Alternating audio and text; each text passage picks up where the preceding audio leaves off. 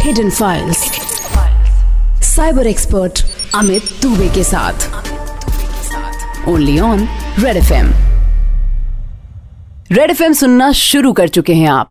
Welcome to another episode of hidden files आज के case में आप सुनेंगे एक ऐसा क्राइम जो ऑनलाइन नहीं हुआ, लेकिन सॉल्व उसे साइबर तरीके से ही किया गया.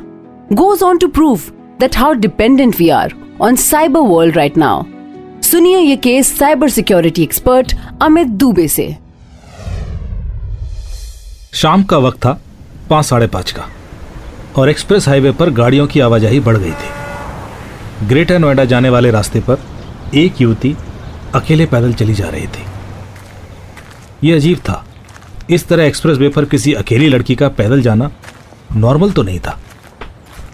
पास से जाने वाली गाड़ियाँ उसे मुड़ मुड़ कर देखती और फिर आगे चली जाती।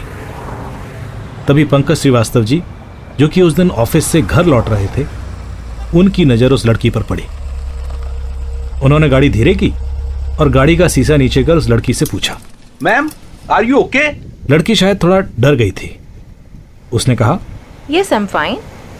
Pankaj ने कहा इट्स नॉट सेफ़ और यहाँ कोई बस स्टैंड भी नहीं है। Are you sure your okay? और I can drop you to the nearest bus stand. लड़की ने पंकज जी की तरफ़ देखा और हिचकिचाते हुए कहा yeah okay thank you so much लड़की ने गाड़ी का दरवाज़ा खोला और आगे की सीट पर आकर बैठ गई। पंकज जी ने बात स्टार्ट करते हुए कहा मेरा नाम पंकज है।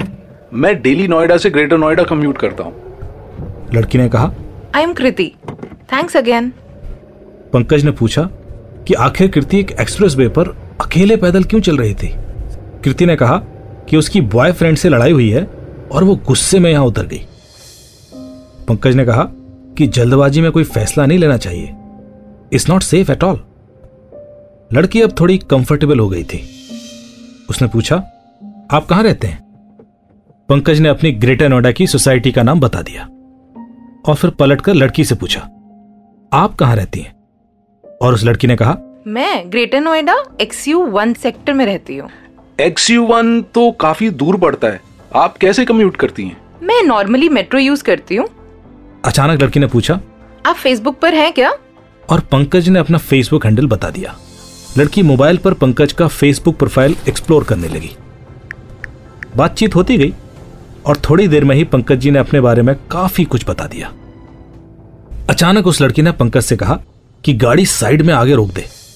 पंकज ने कहा अरे अरे पर आप यहाँ से कहाँ जाएँगी? ये सेफ़ नहीं है। लड़की almost चीखी। I said stop the car here Pankaj अचानक चेंज हुए बिहेवियर से घबरा गया। उसने पलट कर लड़की की ओर देखा और इसी बीच लड़की ने अपने पर्स से एक गन निकालकर पंकज के बगल में लगा दी। पंकज बुरी तरह शौक था।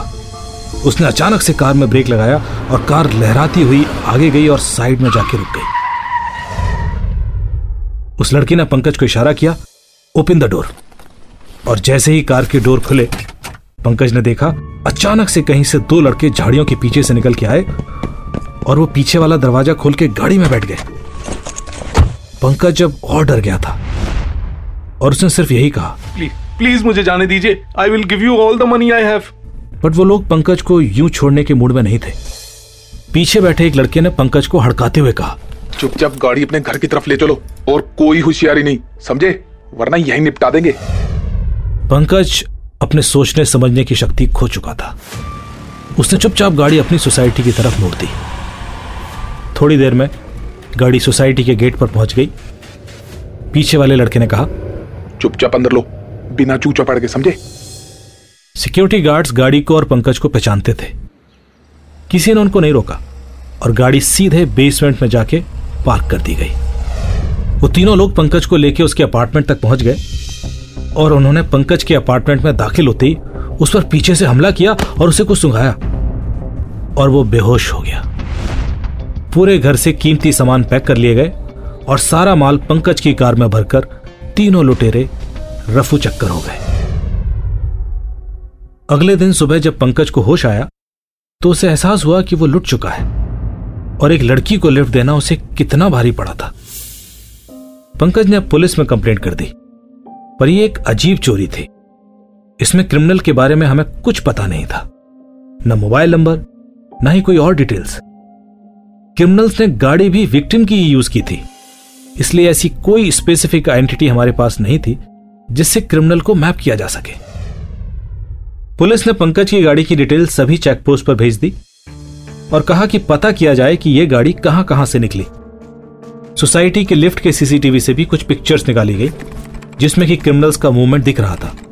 हालाँकि सामान ले जाते वक्त सबने अपने चेहरे पर मास्क लगा लिए थे।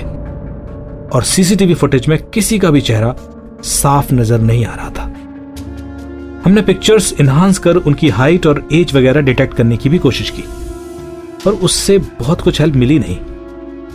अब एक ही तरीका था कि किसी तरह क्रिमिनल्स के मोबाइल नंबर्स तक पहुँचा जाए।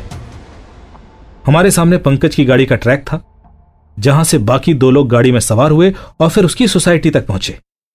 उस रास्ते के सिलेक्टिव टावर डंप्स में कॉमन नंबर एनालिसिस कर यह पता किया जा सकता था कि पंकज के साथ उसकी गाड़ी में और कौन कौन था और उनके नंबर क्या थे। पर इस एनालिसिस में बहुत वक्त लगता है। पंकज ने हमें यह भी बताया था कि लड़की ने उसका फेसबुक प्रोफ़ाइल एक्सप्लोर किया था। हमने पंकज के फेसबुक प्रोफ़ाइल के थ्रू प्रोस्पेक्टिव फ्रेंड लिस्ट भी एक्सप्लोर की। और सभी प्रोफ़ाइल पिक्चर्स में से उस लड़की को पहचानने को कहा। आमतौर पर अगर कोई आपका फेसबुक प्रोफ़ाइल एक्सप्लोर करता है तो उसका प्रोफ़ाइल आपके प्रोस्पेक्टिव फ्रेंड लिस्ट में दिखने लगता है। हम काफ़ी देर तक सभी प्रोफ़ाइल चेक करते रहे, पर उस लड़की का कहीं अता पता नहीं था। अब यही पॉसिबल था कि उस लड़की ने भी कोई फेक फेसबुक प्रोफ़ाइल बना रखा हो, और उसने उस फेक फेसबुक प्रोफ़ाइल से पंकज का प्रोफ़ाइल एक्सप्लोर किया। हमने फिर भी सस्पेक्टेड प्रोफ़ाइल को लिस्ट कर लिया और उनमें यह पता करने की कोशिश की कि कौन कौन सी प्रोफ़ाइल फेक हो सकते हैं। पर यह तरकीब भी दूर की ही कौड़ी थी। बहुत मददगार नहीं लग रही थी। हम आगे के इन्वेस्टिगेशन के प्रोसेस के बारे में डिस्कस कर ही रहे थे कि पंकज का कॉल आया। पंकज ने कहा कि उसके पास उसकी गाड़ी के टोल पेमेंट्स के अलर्ट्स आए हैं। यह बहुत बड़ा ब्रेक थ्रू था। पंकज ने बताया कि उसकी गाड़ी कल रात नोएडा आगरा हाईवे पर गई है और उसकी गाड़ी के फास्ट टैग से टोल फ़ीस डिडक्ट हुई है। आगरा हाईवे के टोल के सीसीटीवी फुटेज से भी कंफर्म हो गया कि पंकज की गाड़ी उस हाईवे से कल रात गुजरी है। पर रात होने की वजह से सीसीटीवी फुटेज में ड्राइवर्स का चेहरा नज़र ही नहीं आया। अब यह तो तय था कि पंकज की गाड़ी आगरा की ओर गई है। आगरा पुलिस को भी गाड़ी की डिटेल शेयर कर चेक पोस्ट पर नज़र रखने को बोल दिया गया। पर कोई इंफॉर्मेशन मिल ही नहीं रही थी। उस दिन मैं अपनी बेटी अद्विका के साथ गाड़ी में एक इवेंट में जा रहा था और हम थोड़ा लेट हो चुके थे। मैंने गूगल मैप देखते हुए कहा करीब डेढ़ घंटा लगेगा। अद्विका ने पूछा पापा ये गूगल को कैसे पता चल जाता है कि हमें कितना टाइम लगेगा? मैंने कहा बेटा ये सिंपल मैथ है। हम जहाँ पहुँचना चाहते हैं वो हमसे कितनी दूर है? और हमारी एवरेज स्पीड अगर हमें पता है तो हमें वहाँ पहुँचने में कितना टाइम लगेगा वो हम कैलकुलेट कर सकते हैं। इसके लिए एक फॉर्मूला होता है time is equal to distance by velocity Advika ने कहा पर कई बार कम डिस्टेंस पे हमको ज़्यादा टाइम लगता है और कई बार लंबी दूरी में हम जल्दी पहुँच जाते हैं। मैंने हँसते हुए कहा हाँ वो इसलिए क्योंकि रास्ते के ट्रैफ़िक का हमें अंदाज़ा नहीं होता और इस वजह से कई बार हमें टाइम ज़्यादा लग सकता है। अद्विका ने कहा पर गूगल को कैसे पता कि ट्रैफ़िक क्या है? मैंने कहा क्योंकि गूगल उस रास्ते के हर फ़ोन को ट्रैक कर रहा होता है। और उस वजह से उसे पता है कि उस रास्ते में कितनी गाड़ियाँ चल रही हैं और ट्रैफ़िक क्या हो सकता है। अद्विका ने कहा पर अगर कोई रास्ते में खाना खाने बैठ जाए तो गूगल को कैसे पता चलेगा कि हम खाना खाने बैठे हैं? अद्विका ने ये बात यूँ ही मज़ाक में गई थी पर मेरे दिमाग में अचानक एक ख्याल आया और मैंने इन्वेस्टिगेशन ऑफिसर सलमान को फ़ोन किया। मैंने पूछा कि पंकज को जो वो टोल पेमेंट्स के अलर्ट्स आए हैं, उनकी टाइमिंग्स क्या है बताओ? और दोनों के बीच में कितना टाइम लैप्स है? थोड़ी देर में सलमान का फ़ोन आया और उसने जो कहा, उससे मैं थोड़ा चौंक गया। सलमान ने कहा कि टोल पेमेंट्स के अलर्ट में करीब तीन घंटे पंद्रह मिनट का टाइम लैप्स है। जबकि जेवर टोल प्लाजा और आगरा टोल प्लाजा के बीच में दो घंटे से ज़्यादा टाइम नहीं लगना चाहिए। इसका मतलब था कि क्रिमिनल्स गाड़ी को लेके बीच में कहीं रुके थे। और अगर रुके थे तो कहाँ रुके थे? हो सकता है रास्ते में रुककर उन्होंने किसी रेस्टोरेंट में खाना खाया हो, या कहीं से पेट्रोल भराया हो। लेकिन पेट्रोल भराने में भी इतना टाइम नहीं लग सकता। तो डेफिनेटली वो किसी रेस्टोरेंट में रुके थे। और अगर ऐसा कुछ हुआ है तो हमें कोई नया क्लू मिल सकता था। हमारे पास रात की टाइमिंग्स थी। साढ़े ग्यारह से दो पैतालीस के बीच हाईवे के सारे रेस्टोरेंट में और पेट्रोल पंप्स पर जिस जिसने भी बिल पे किए थे, उनकी डिटेल्स निकलवाई गई। हमने इस टाइम लैब्स में रास्ते के सारे रेस्टोरेंट्स के सामने लगे हुए सीसीटीवी कैमरास की रिकॉर्डिंग्स भी निकलवा ली। अगले दिन हमारे सामने काफ़ी सारे बिल की कॉपी और सीसीटीवी रिकॉर्डिंग्स आ गई थी। थोड़ी सी मैथ अप्लाई करते हुए हमने वो बिल फ़िल्टर कर लिए जहाँ क्रिमिनल्स की गाड़ी उस वक्त पहुँच सकती थी। कंसीडरिंग कि उन्होंने साढ़े ग्यारह बजे जेवर टोल प्लाजा क्रॉस किया है। जो बिल हमारे सामने थे, उनको देखते हुए मेरी नज़र उसमें से एक बिल पर जाकर अटक गई। करीब बारह सौ पैंसठ रुपए का बिल था। और ऐसा लग रहा था कि तीन चार लोगों के खाने का बिल है। हमने उस रेस्टोरेंट के सीसीटीवी पर नज़र डाली तो हमें पंकज जी की गाड़ी भी उसमें दिख गई। मतलब हमारा तीर सही लगा था।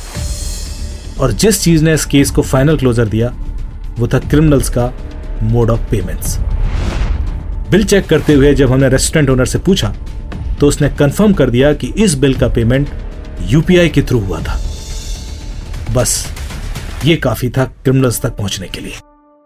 यूपीआई के पेमेंट से हमें क्रिमिनल का मोबाइल नंबर मिल गया और थोड़ी ही देर में पुलिस उनके घर तक पहुँच गई। तीनों क्रिमिनल्स पकड़े गए। देखिए, अक्सर लोग आपकी अच्छाई का फ़ायदा उठाकर क्राइम करते रहे और ये कोई नई बात नहीं है। ऐसे में अगर कभी हाईवे पर या कभी भी किसी व्यक्ति को आपकी मदद की ज़रूरत है तो आप सबसे पहले पुलिस को इन्फॉर्म करें। आप चाहें तो अपनी गाड़ी उससे कुछ दूर रोक सकते हैं, उस पर नज़र रख सकते हैं, और पुलिस के आने तक इंतज़ार कर सकते हैं। यदि आप पर्सनली उस व्यक्ति की मदद कर भी रहे हैं और उसको लिफ्ट भी देते हैं तो कभी अपने बारे में बहुत ज़्यादा जानकारी उसको ना दें।